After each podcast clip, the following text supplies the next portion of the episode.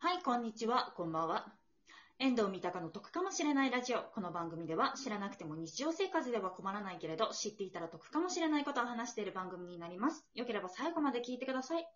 本日ゲストいます。この方です。どうぞ。はい、よろしくお願いします。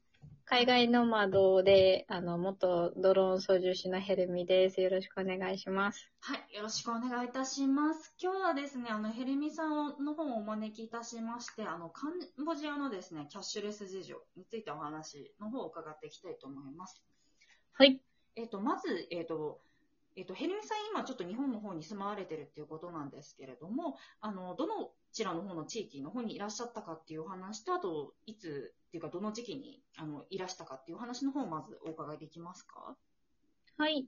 えっと、海外行ってた国全部行ったらいいですかね？あ、えっ、と、カンボジア内のど、どちらのあの地域の方にいらしたかカンボジア内は、あの、プノンペンとシェムリアップをそれぞれ2ヶ月ずつぐらい住んでました。あはい。で、時期があれですよね。なんか、あの、裏でお話伺ったのが、2019年の10月ぐらいから2020年の3月の間の時期に行かれてたっそうですね。はい。ていうことになりますんで、まあ、あの、その時期の情報の方をちょっと、ね、お伺いしたいと思うんですけれども、はい。はいえっ、と、まず、私の方のちょっと調べた情報の方のお話の方をさせていただくと、なんか、2017年の調査ですと、あの、15歳以上の78%が銀行口座の方を開設されてはいないんですけれども、スマホの普及率っていうのは、あの、進んでいるっていうことがあったっていうのと、あと、中央銀行さんの方でデジタル通貨の方をこう促進というか進めていくっていう話の方はちょっとこうネットの方には出てきたんですけれども、はい。そうですね。あの、カンボジアって、あの、まあ、ポイペトで有名だと思うんですけど、もともとそうやって結構、あの、年齢高い層が、やっぱり、まあ、そう、そういうポイペトの件もあって、結構不足していて、もうパッと見た印象結構若い人多いんですよ。もう本当30代から20代の人が圧倒的に多くて、はい。で、やっぱりそうなってしまうと、あの、なかなか、なんていうんですか、銀行口座持ってないっていう人も、まあ、たまにやっぱりいたりするんですけど、えっと、なんていうんですかね、やっぱそういうのもあって、法律自体も、あの、ポイペトの一件もあって、有識者がいなくなったのもああって、もう全然整備が未だ届いてないんですよね。だから、逆にそこを逆手にとって、あの、いろんな金融機関とかが、もうその場所を狙って、その、まあそこに電子決済とか、その IT 的な、あの、支払い方法を導入しようっていうのが、そういう流れがあったのが私が言ってたその2019年の終わりから2020年の初めの時期ですね。。うんなんで、その時に結構、私が実際に、あの、ビットコインの決済うん。で見たのが、なんかその QR コード決済をやったりだとか、あとは、その、えっと、なんか、カンボジアって結構、ところどころに点々と、なんていうんですか、あの、換金所みたいな感じで、まあ、SIM とかのチャージができるお店みたいなのがあるんですけど、そこに行って、そのビットコインの、なんかその、なんていうんですかね、管理画面を見せると、もうそこでビットコインをお金に換金して、まあ、カンボジアは通貨ドルと、あの、カンボジア通貨使えるんで、まあ、あの、どちらか選んで、それでお金を出すっていうのも当時できてましたね。そのカンジアの通貨っていうのが、その現金というのがドルとそのカンボジア通貨が使えるっていうのは、例えば、あ、どちらも使えます。なので、はい例えばドルで払って、はいお釣りがある場合は、そのカンボジアの通貨で戻ってきたりとかしますね。なるほど。え、まとめて両方で支払うっていうのは難しいんですか？それは片っぽずつじゃないとダメって感じですかね？えーと、どうだったかな？多分なんか場合によってはできるとは思うんですけど、でもまあ基本的にどちらかで払うことが多かったですね。で、お釣りだけそのカンボジア通貨で戻ってきたりとか。あなんか慣れないうちだとちょっと計算大変そうですね。いや、もう、うん、うん大変でした。未だにあれいくら使ったっけみたいな感じで。あ、カンボジアの通貨ちなみにリエルなんですけど、そう。めちゃめちゃカンボジアにいた時お財布の管理大変でしたね。なるほど。えっ、と、そあ、そうだ、すみません。えっ、と、裏でお話聞いた、ちょっと話変わってしまうんですけれども、はいあの配信アプリのグラブでしたっけ、のが、グラブですね。ははいい。使われてたってことなんですけど、それ自体は、その、まあ、使ってお支払いっていうのは、えっ、と、現金になるんですか？それとも。いやー、私はアプリ入れて、アプリにクレカ登録して、そこからクレカ引き落としでやってました。クレジットカードで引き落としっていう形なんですね。うん。へえ、その、私、今まで一回もその、日本に住んでた配車アプリっていうのを使ったことないんですけど、その、配車アプリってどういう感じなんですか？変な話。えっ、と、配車アプリで、うん。あの、行き先を本当 Google マップみたいに選んで、はい。で、あの、車を探すってするとうん、なんかピコーンって出て、はい。で、車が向かってる地図みたいなのが出るんで、それでなんか到着したら、なんかナン、ナンバーとかもそのアプリに記載あるんで、ナンバー見てはい。乗って、で、そのまま到着地着いたら降りるみたいな。あ、そういう感じなんですね。感じですね。でもまあ、配車アプリ私何年前から使ってるんだろう。2000、ん ?4 年前ぐらいから結構私はうん。見ましたね。東南アジアだとグラブ普通に使われてたりするんで。うん。から使ってたから、まあ日本はず当時全然使っ、まあ入ってなかったんで、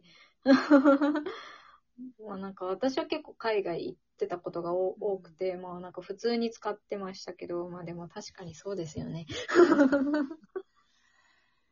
ーあとなんだろう、あ、あとすいません。あと裏でお話伺ってたのがなんだっけ、えっ、と、IT 特区の話とかもちょっと、あの、お伺いしたと思うんですけれども、はい。そうですね。カンボジアって結構その日本人の人も割と多く進出してて、っていうのも、カンボジアってアライバルで普通に1年のビザとか取れちゃうんですよ、お金払ったら。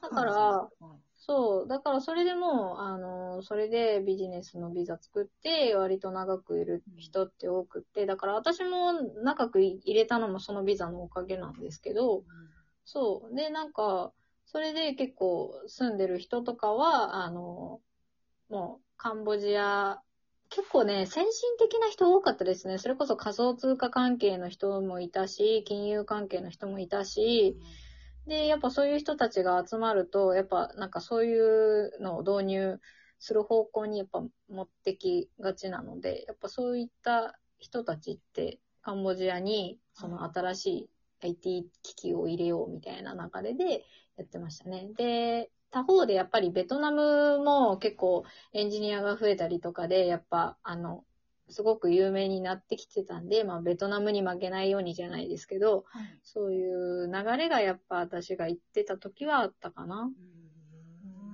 なるほどですね。ていう感じですね。なんかもう本当にそういう都市が出来上がっ、出来上がりそうになってたところとかも私も見ましたし、うん。うん。